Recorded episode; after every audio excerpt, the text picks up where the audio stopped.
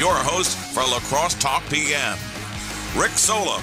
All right, welcome to La Crosse to Talk PM is sponsored by It's a Dog's World Grooming, Boarding, and Daycare in Onalaska. I'm Mike Hayes for more great local. T- All right, all right, we got it, we got it.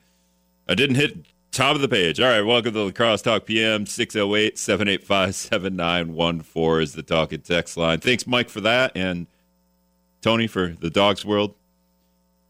Appreciate it. 608 785 7914. Coming up on the show, I'm going to have Planning Administrator Tim Acklin from the City of La Crosse on. He's been doing that for 19 years. And we're going to talk about a couple of things. I, uh, he's the head of the Heritage Preservation Commission as well. I believe he's the head, at least he oversees it. Uh, so I want to do a little bit about their their lists. They do the top 10 lists. I like lists. So top 10 most endangered buildings in La Crosse. Uh, it's stories we've had in the past, but you know, I got the guy that's in charge of this commission, so we're going to talk about the top ten list a little bit. Uh, they added two two two buildings to that list. Um, I wonder if they're in order. I don't think they're in order, but it's on the on the website. It's last year's list, so I got to yell at him to update that. But the big thing that we want to talk about is, um, and we'll get him to explain it a little bit better. But it's called Forward La Crosse. You could just go to the website forwardlacrosse.org and it's just a, a, a way to get the public's feedback in how the city should be moving forward. We haven't done this since 2002, so uh, it's been 20 years. And Acklin told me before that they hadn't done it since the 60s. so, uh, so kind of a big gap there, two big gaps really. Uh, and, and he said we probably do it every 10 to 15 years. So, uh, just just hasn't been something on the radar, I guess. But it's it's something that is if you if you follow any of the city websites, it's being put out there. And I thought, yeah, good time to have Tim on to to kind of explain what it is, how the community should get involved, and what kind of things you might see the community ask. I guess just in terms of where the the city is headed, and it could you know, I gave him an example. We we talked a little bit before the show. I'm like, well, do we need landing pads for flying cars soon? I mean, Back to the Future had flying cars already, so we're behind the. But he said, yeah, maybe a little bit more general than that. So we'll talk to him about that. There is some news uh, from the state, and we might break this down tomorrow with UW La Crosse political science professor Dr. Anthony Chergosky. But the uh, we had we had a, a little we did this uh, a little bit last Friday, but just the idea that uh, Assembly Speaker Robin Vos uh, has has deleted any emails and text messages that would have had to do with the Michael Gableman investigation, and we were a, a judge had ordered that he come up with those emails and texts, or he'd be fined a thousand dollars a day, which means taxpayers would probably be fined. I think there was even a story about that at some point, like who actually gets fined. Uh, and it's most likely the taxpayers. If, if Robin Vos doesn't produce emails, the the citizens of Wisconsin get fined. it's just the most ridiculous thing. Um, so, but a judge today said we're giving up on trying to search his cell phone. We've we've we can't get the text messages. We can't find them. So I guess if you delete your text messages, there's no finding them. Uh, so feel safe when you all are out there deleting your, you know, uh, shady text messages. There's no way to recover those. Uh, Vos had an expert talk to the judge, and uh, the Vos's lawyer hired an expert. This is always funny. Vos's lawyer hired an expert. The expert told the judge, ah, "There's no way we can get these text messages off his phone." the The expert didn't even look at Vos's phone. He just knows in general there's no way to do it. Um, and it says here in the story, it's on wizmnews.com. Vos's attorney did turn it over to the judge what he said were between 10,000 and 20,000 deleted emails from Vos's legislative email address that were responsive to search requests from the group American Oversight. How many people are deleting 10 to 20,000 emails? like, who does that?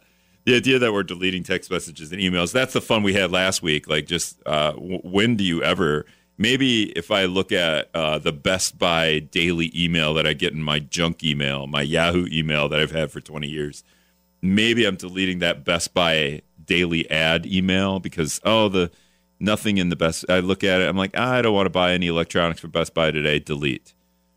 But I'm not deleting 10 to 20,000 emails.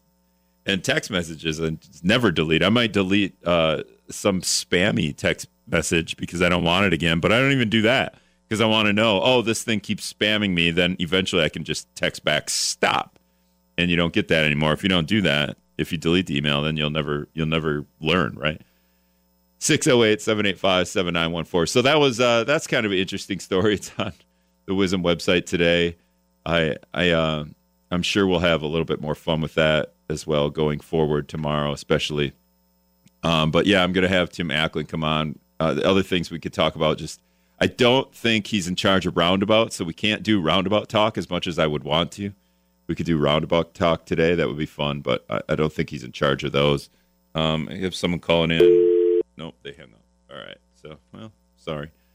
Um, what other things? What other things that I have on? Um, maybe give a quick update on River Point. I don't. I don't know the the just north of the Oktoberfest grounds.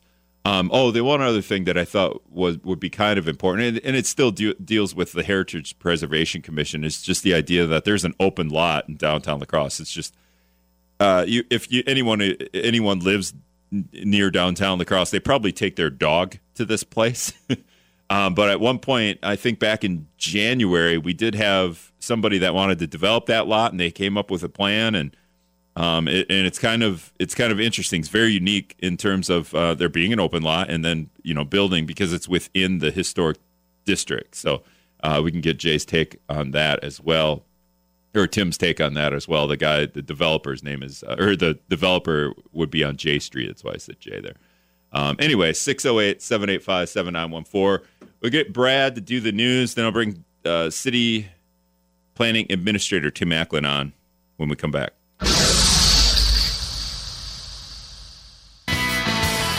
All right, welcome back to La Crosse Talk PM. 608 785 7914 is the text line. If you want to get in here, shoot me a text. I have Tim Acklin, the planning administrator in the city of La Crosse, on with me, sitting in City Hall, just uh, anxiously awaiting what the judiciary meeting tonight, Tim? The Finance and Personnel Committee. Oh, yeah, judiciary was uh, Tuesday. My bad. Yeah. Uh, very exciting. Do you have to hit all those meetings? There's only like 42 committees. Only the ones that have items that our department has been a part of, just to make sure there's no questions from the council or the commissioners. How would you rank uh, tonight's meeting? I mean, sometimes there's. I saw the word resolution on the agenda a lot. Every meeting is riveting and full of excitement. So, um, always, right. always, you know, always entertaining and you know, desirable to be at. Yeah. Uh, all right. So obviously, I, I, I I teased you a little bit here. We wanted to bring on bring you on to talk about forward La Crosse, and I think we'll do that in the, the second half here. But because we just have twelve minutes, so I want to I wanted to break down the. Uh, you're you're are you the head of the Heritage Preservation Commission, or do you just oversee it? I'm the staff person for the Preservation Heritage Preservation Commission. Okay. Um, and sort of been the de facto preservation planner of the city for the last 19 years. Okay. Oh, wow. Just 19 years. Now, I've been doing that forever. Did you kind of create that position or?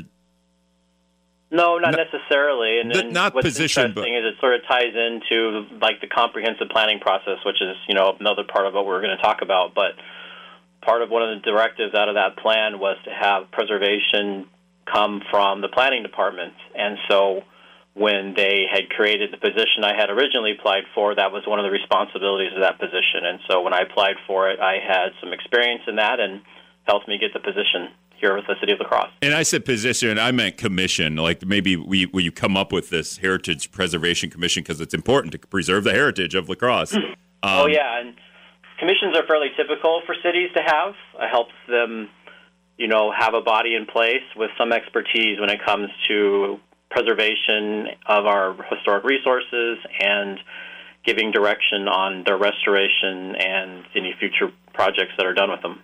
Yeah, and, and we, we talked real quick about the show or before the show, and I, I mentioned this to you the the J Street apartment plan that that was interesting to me because it, And then you you mentioned it was going to be even more interesting. But uh, back in January, we had this uh, we had someone come to probably the Heritage Preservation Commission, right, and come up with a plan. Hey, because we have a vacant lot in downtown La Crosse, which always seems funny, but it's perfect for people with dogs, right? Um, and we have this vacant lot, and how how much work does it take to you know what I want to put something here, but you can't just put like a McDonald's there or anything, right? There, the, there's a whole process uh, because it's in the in within the historic boundary.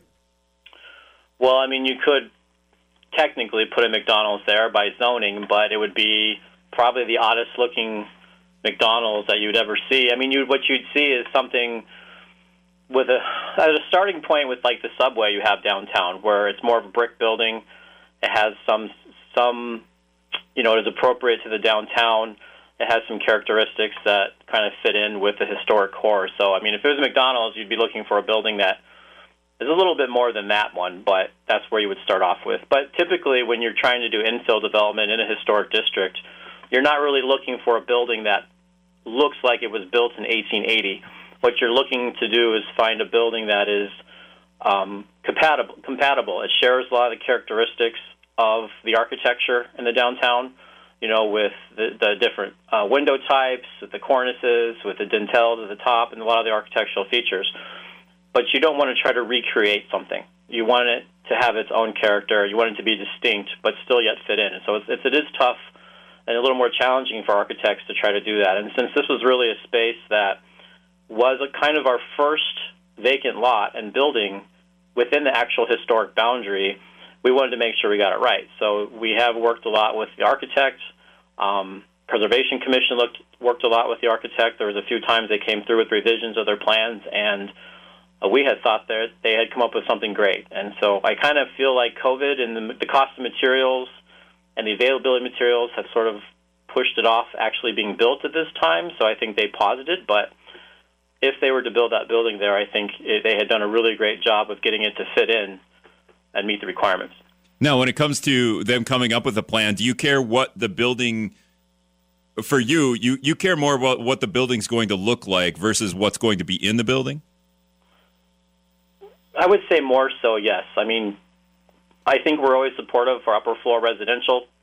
That seems to be very popular at the moment to have more people living downtown.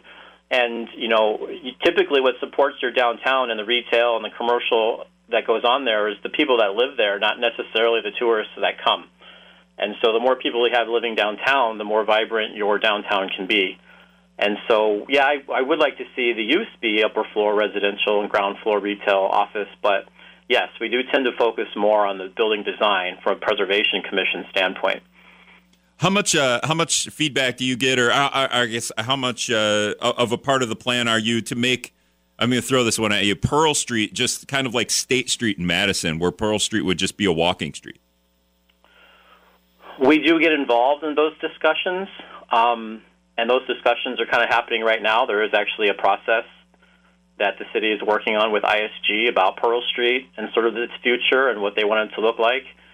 Um, you know, there's a lot of there's a lot of literature and support out there that pedestrian only corridors don't work. Um, then there's others that would want to have that. So, you know, I think that's part of the process we're going through right now.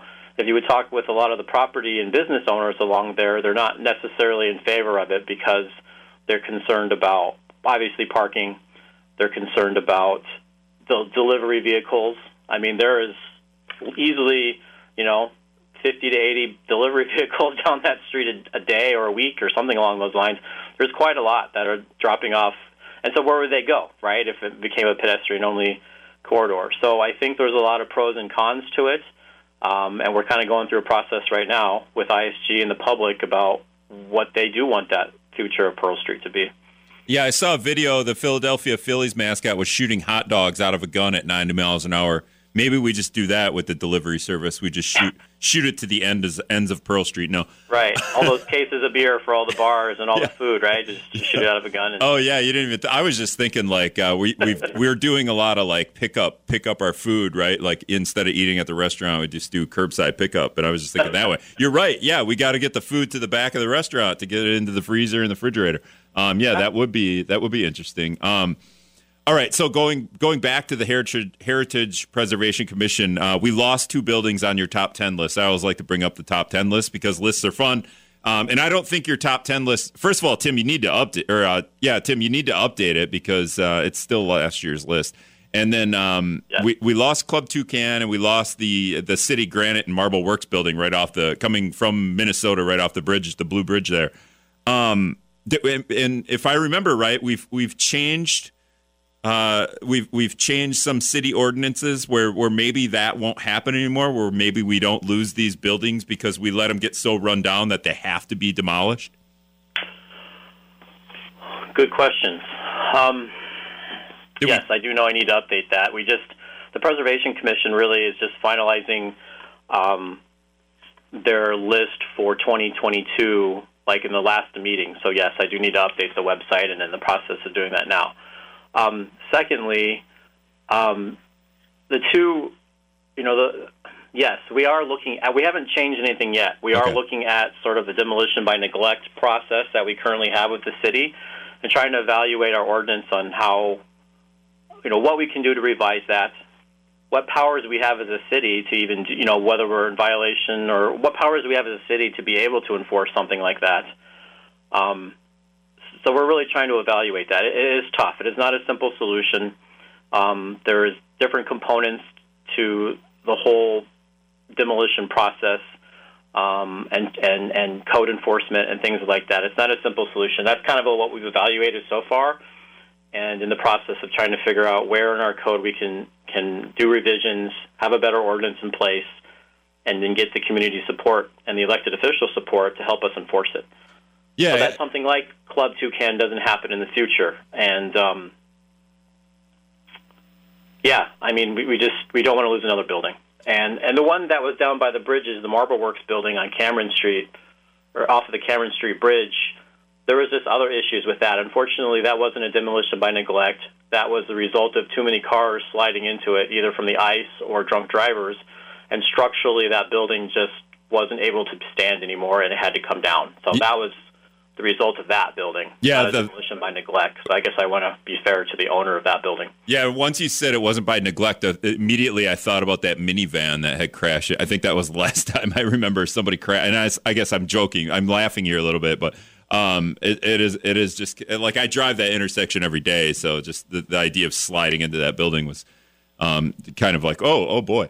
Um, yeah, so so you added two buildings to this top ten list, right? Uh, there, there's one. It's it's a little hard to describe, but I, I have it on my Google Maps here. It's uh, the dance studio. There's a, a I think Jules Coffee used to be in it. I don't know. If I'm I'm not a coffee drinker, so I don't know. Um, but it's Division Street and Fourth Street South. There's a big brick building there, and then Casino Bar, which I think a lot of people know about. We talked about Casino Bar with the with the fire chief yesterday a little bit, and, I just remember standing out there for two three hours as it burned, um, and and covering that fire. But uh, you added those two. So when you add buildings to this top ten list, uh, do we we hope that they're they get a little bit more attention so that we don't tear them down, right? Yeah, that's sort of the whole point of this. And like the National Trust does this nationwide. They identify 10 or 11 of the most threatened buildings across the nation. And they're usually like these grand historic theaters that have, you know, haven't been, that have been neglected or vacant for so long and, and they're in need of, of somebody new to buy them and, and repurpose them. And hopefully the idea is to bring awareness to that. Um, and that's kind of what we were trying to do with our list here in La Crosse is really identify those buildings that are not historically designated, but have some historic or architecturally significance to their city or the neighborhoods that they're in. And that's what we were trying to do here. So the casino bar was on the list just because we knew that it had a recent fire and it hadn't been fixed yet. And we were concerned, I think partly too, is in the wake of losing the Club Toucan building, we wanted to be sure that there was awareness that this building may be threatened just because we were concerned about its ability to get re- repaired. And we didn't want to lose another building in our downtown. I mean, our historic downtown is the largest commercial historic district in the state, and I'd like to c- uh, continue to have that significance. And so, uh, so that we have that little piece of, uh, you know, comeuppance from that little piece that we can champion here, you know, other than Milwaukee Madison, we have a larger historic district, commercial historic district than them. But I don't want to lose another building, so that one kind of is on there for that. The other buildings are on the 600 block of 4th Street, and really the concern was mostly on redevelopment. There's a lot of vacant lots on that block. If it's bounded by, I believe, 3rd, 4th, Cameron, and Division Street, we already lost one building on that block. Uh, there's a good little set of buildings on the southwest corner of that block, and but we were concerned. There was lots for sale on both sides. Uh, the particular house at 608 4th Street was for lease or sale, and really we were just concerned about the buildings maybe coming down for a larger redevelopment. And so again, it was to bring attention and awareness to these buildings. Um, you know, one is a uh, you know Victorian both are examples of Victorian architecture. Both are probably clearly uh, eligible for our local landmark designation. Uh, there's a go, original Go sign on the side of the J.P. Kohler building, which is the big, you know, multi-story building that has a dance center in it. Uh, and then the John Halverson House is sort of a, still a rare example of a residential home, what could be a home, you know, downtown. So they're just. It, it's also a way to bring awareness to historic preservation sort of some of these buildings that you might take for granted and don't notice as you're driving up and down Third and Fourth Street. And it, it's awareness, education, and maybe somebody is interested in wanting to purchase it and keep it. We're speaking with Tim Acklin. He's the planning administrator in the city of La Crosse. He's worked his way up to that position, doing this for the past 19 years. Okay, real quick before I go to break, and then we talk about Forward La Crosse. Uh, when we lose a a building like Club Toucan, they demolish it, and we talk about the empty lot, and that guy's got to come up with a plan that, to kind of make it look historical, right? When you're building a brand new building in the in a historical district, do, do the Club Toucan owners have to do the same thing? They have to come, they have to bring you a plan and go, and you have to prove it. It's got to kind of like match the the area. Yeah, whatever they. And to be fair to the owner of the Club Toucan building, know there was other issues there. It, it did look like it needed from the outside. It did need some work but there was some also issues with that building. So I, I guess I don't necessarily want to say that that was a result of demolition by neglect. There was structural issues with that building internally that most people couldn't see, or practically everybody couldn't see. Was on the internal part. So there, you know, it did sit. While it did sit vacant for a long time, there was also structural issues. So I don't want to solely um, sure. Have the you know the applicant take or the owner of the building kind of be accused of demolition by neglect the whole time because there was structural issues with that building. That being said, yes, anything that they want to do in the future with that spot that requires a structure, they would have to go before the Preservation Commission. And I have been in talk with the owner of that site, um, you know, about what they want to do. Which, uh, uh, you know, he has some exciting plans for that site, and um, and what they would have to go through with the city for approval to do so. So, all right, all right, we're going to take a break. Scott's comment coming up. Brad doing the news. When we come back, we're going to talk about the Forward La Crosse campaign, which we haven't done in 20 years. So uh, it, we'll, we'll have to get an update from Tim on that. Stay tuned. All right, welcome back to La Crosse Talk PM 608 785 7914 is the text line. Some people are, are, texting me, Tim. I made the joke about Robin Vos, the Assembly Speaker, deleting all his texts and emails. How many texts and emails do you delete when when you get them from the city so that nobody can see in case I open records request some of the the tech. No, I'm just kidding. but everyone everyone immediately went to Hillary Clinton on me, and I was like, yeah, sure. She deleted all kinds of emails. So yeah, this the Robin Vos deleting ten to twenty thousand emails. I haven't deleted an email in more than one email in in a decade. I think I have like twenty. Your inbox probably got like fifty thousand emails in it. It could. It could very easily. you know, honestly, I think since I've worked here, I don't think I've actually been part of an open records request. Oh boy, you're setting yourself up now. Yeah, probably. but the funny part is, is even if I delete an email, it's still stored somewhere else. So I mean, it's not like I can. They're all stored. Yeah, that's the record. It's yeah, public record. Yeah, and that's uh, that's kind of the the question with Robin Vos. Uh, he's deleting text, is what it is, and they can't get the text off his phone. So you're safe if you delete your text. Apparently.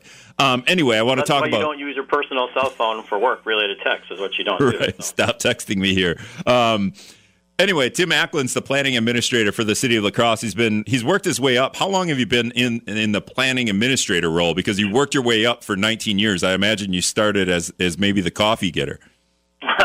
yeah, I was the entry level, associate level planner when I started, and then I became the senior planner. Uh, worked my way up for that, and then just recently, in the last year, I my position was sort of restructured to be the planning administrator, which means that the other planners in the department report directly to me, and then I report to our director of planning. And when you started all this, you know, 19, 20 years ago, you had started as an architect, right? And then you, you thought, you know, I got higher aspirations, right? Actually, I went to school. When I went to school, I was originally an architecture major because I like buildings. And then um, as I became more um, uh, informed of well, uh, the planning the planning program, the urban planning program, is also an architecture school. So, I mean, who knows who learns about urban planning when you're in like middle school and high school? I, I didn't know this was a profession until I went to college and in architecture. And when I took some classes, it just was more interesting to me. So you could always use the reference to Seinfeld joke for that. yeah, know? George Costanza. Why just yeah? Why, why, why should I design stop at designing one building when I can design a whole city? so yes, I just I was more interested in that. I felt like that was plus you know once you learn you really can't draw very well, and becoming an architect probably is less likely to be a profession you'll be good at. So. I, um, I am getting a text here from Phil. We were talking about just preserving and and and rebuilding, and there's an empty lot, so not even rebuilding, but just building historic buildings within the historic district of La Crosse. Uh, Phil just texts when rebuilding a historic building, why aren't they forced to make it look old, not just an old design? So make the building look old. Because that's not what you do, really. You know, you don't. You still want. You don't want to design a building that looks like it could have fit in 1880 and make it look old. That is actually disingenuous to the actual historic buildings. That's disingenuous to those uh, those masons and those architects and those designers that all had designed that building. Um, it, it's just you want to have that distinction between the old and the new. So you design something that fits in. Maybe it shares some characteristics, it shares some architectural features, but but you do not want it to look like you can't tell the difference. It's, and it's, so if you see, you'll see that on some buildings around the country. You'll see like this old church, and then they you'll notice that if they put an addition on it, that addition might be separated by like a glass vestibule to show that there's a distinction between the old and the new. And the new part might share the same type of brick or block or masonry. It might share some of the shape, overall shape and design, but it will not be a recreation of what was the original building was. That's I, just the philosophy behind preservation that way. And I'm surprised Phil Phil does this. I don't know Phil at all, but like I'm thinking, Phil, when you see somebody go and buy a brand new pair of ripped jeans, you got to roll your eyes and go, "Come on, what are you doing there?" So, I feel like there's yeah, a gotta, you got to earn those rips in your jeans. Yeah, right. Like you're not gonna we're not gonna build a brand new building and make it, uh, you know, and then what, like pound some holes in it to make it look old or something. Um, anyway, let's let's move on. The Forward La Crosse campaign. We haven't done this. In, you told me before the show we haven't done this since 2002, and before that, the 1960s. But can you just can you give an overview of what the Forward La Crosse campaign is? And it's something that you really want. It's all about public feedback, right? Right. So what we're doing is an update to the city's comprehensive plan. Comprehensive plan is really the overriding document that guides developments, policies, capital budget um, allocations for the city over the next 10, 15, 20 years. Uh, the comp plan is supposed to cover sort of goals, strategies, objectives, and future you know projects over you know various areas of the city, like economic development, historic preservation, uh, parks and open space, neighborhoods, land use, urban design, uh, you name it. And essentially, again, like I said, this this is supposed to be used as a document that our elected officials use and refer to when making those decisions, whether it's rezonings for land use, whether it's allocations to capital budget requests, whether it's policy, you know, for new ordinance changes or or things of that nature. These plans, though, are supposed to be citizen driven. They are not supposed to be plans that we as staff come together. I mean, we can make the plan, but you know, to have these plans successful, they need to be championed and supported by the community. These plans are supposed to be how do you, community citizens of La Crosse, want our city to grow over the next 15, 20 years in these particular areas? And so, what we started off and what we have kicked off is this campaign to begin this process of community engagement. We have what we feel is a pretty strong strategy in, in getting the, the community involved. Uh, we want everybody to have the opportunity to be able to participate. So, at the moment, we have um, a campaign through, it's called Forward La Crosse. That's what we named sort of this effort. Our last plan that we adopted was in 2002. It was called Confluence. It was a really well written plan. Uh, it was the first comp plan the city had had since the 1960s, and there was really a lot of smart growth principles in there, and there was a lot of um, other strategies and goals that were met. Um, but again, it's almost 20 years old now. That plan's largely outdated. Uh, a lot of the plan was implemented, and then since 20 years ago, there's a lot of new emerging issues, trends, concerns that have arisen that our plan doesn't address, that we want our current plan to address. And so, as I said, we started this big um, campaign as of yesterday. Um, we did an explosion through social media. We have a website. It's called forwardlacrosse.org. And that is where you can go to learn more about this process. We also have a survey on there. We have uh, we have a lot of opportunities to provide input through either a survey we have interactive maps, which is a social pinpoint where you can go to various areas of the city and make comments in various areas, whether it's housing, parks, um, neighborhoods, anything that you want. There's little sticky notes you can drag all over on there and make comments. Uh, upload pictures, even with your phone. So this is something people can even do with their phones. They can go to this website and they can snap a picture and they can upload it to the social pinpoint and say, yeah, this is exactly what I'm talking about. There's an issue right here with flooding. There's an issue here with this intersection. There's, or it could be something great. This is what I love about La Crosse. Look at this bluff. Look at this thing. So there's ways for people to get involved, and there's also also a lot of other information on there. We have some videos that we took with um, citizens and business owners in La Crosse about what they look forward to for the city and what how where the city can go. There is um, opportunities then to sign up for future notifications. And this isn't the only opportunity to provide input. This is just the beginning. There'll be many more opportunities on our website where we're asking for other informa- pieces of information, feedback on other components of the plan, the various areas. In addition to it, we'll be going out into the community and we'll be coming to organizations, neighborhood associations, um, libraries, uh, holding stakeholder groups and focus groups to also get information from you about various topics, your issues, your concerns, things that we're doing right. Um, you know, what what can we do in there, you know, for the future and address and transportation, urban design, neighborhoods, land use. What can we do? So again, the whole point of this plan is to be citizen driven. Yeah, um, I would say so t- that we can go to the elected officials and say this is what the people want when you're making your decisions about policy, land use, capital budgets, etc. Yeah, I would say Tim that it's really important to get a lot of community feedback too, right? Because if it's just like six guys and be like, well, they're designing the whole city for the next 20 years, you almost have to throw out the plan if you don't get enough feedback, right? I would say if we only get six people through this whole process, that would be a, a complete failure on our part. Yes. Yeah, definitely. Um, and now you, if you you've been doing this for 19 years, I don't. Maybe you're a La Crosse resident for your entire life. I don't know, but um, can you just give me an example, maybe something that you would throw into the mix? Hey, this is Tim's opinion on Forward La Crosse. Just an example. Uh,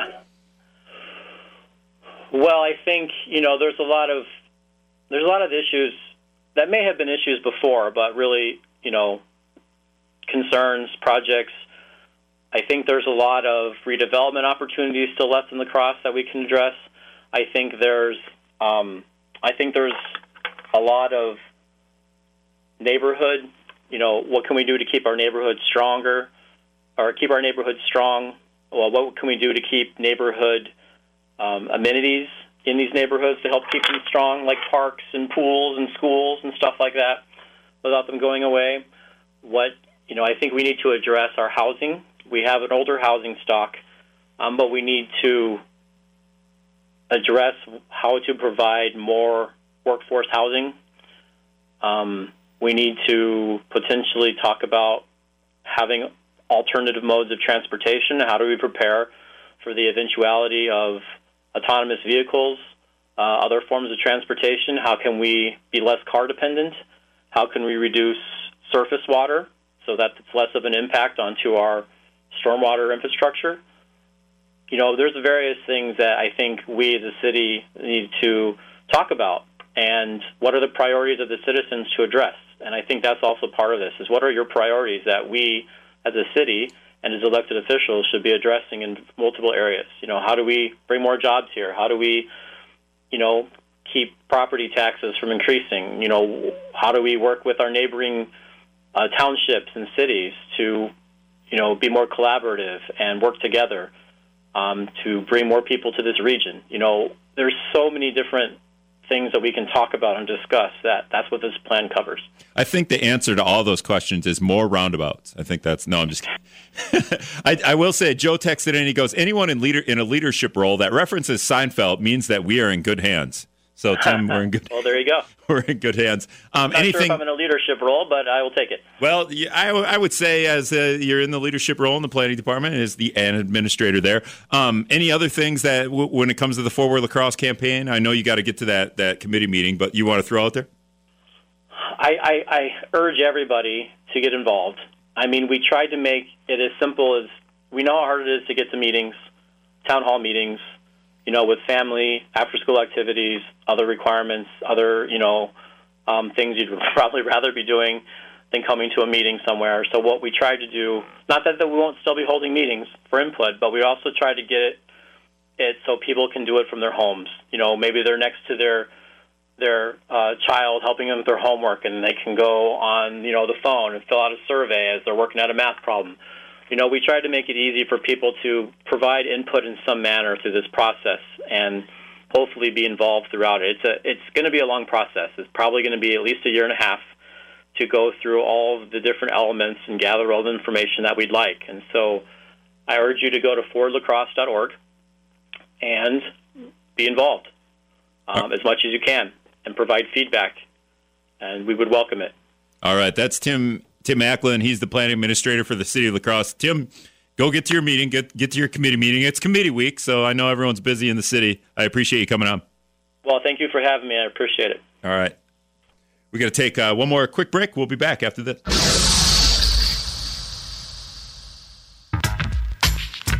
All right, welcome back to La Crosse Talk PM. Appreciate Tim Acklin spending the hour with us, talking about talking about old and new a little bit, talking about old buildings, Heritage Preservation Commission, and then kind of the, the future a little bit. And and I think those two things clearly they intertwine because the Heritage Preservation Commission is literally about preserving the heritage, and then forward with uh, forward La Crosse, forwardlacrosse.org is you know about what the next 20 years of La Crosse will look like, but in that regard, it will also have to preserve what La Crosse has always looked like to an extent. I know Phil wants uh, the old buildings to look old. I don't know how you do that. Do you pressure wash them a little bit? get them to like get the get the the stain dripping uh, stuff like that. um, 608-785-7914 is the, the the text line. I don't have I don't have time to to talk, but some of the some of the questions when it comes to forward La Crosse. This is on the website. It's like, what are you excited about for La Crosse's future? What do you value or love about La Crosse? What topics should this plan address over the next 10 to 20 years?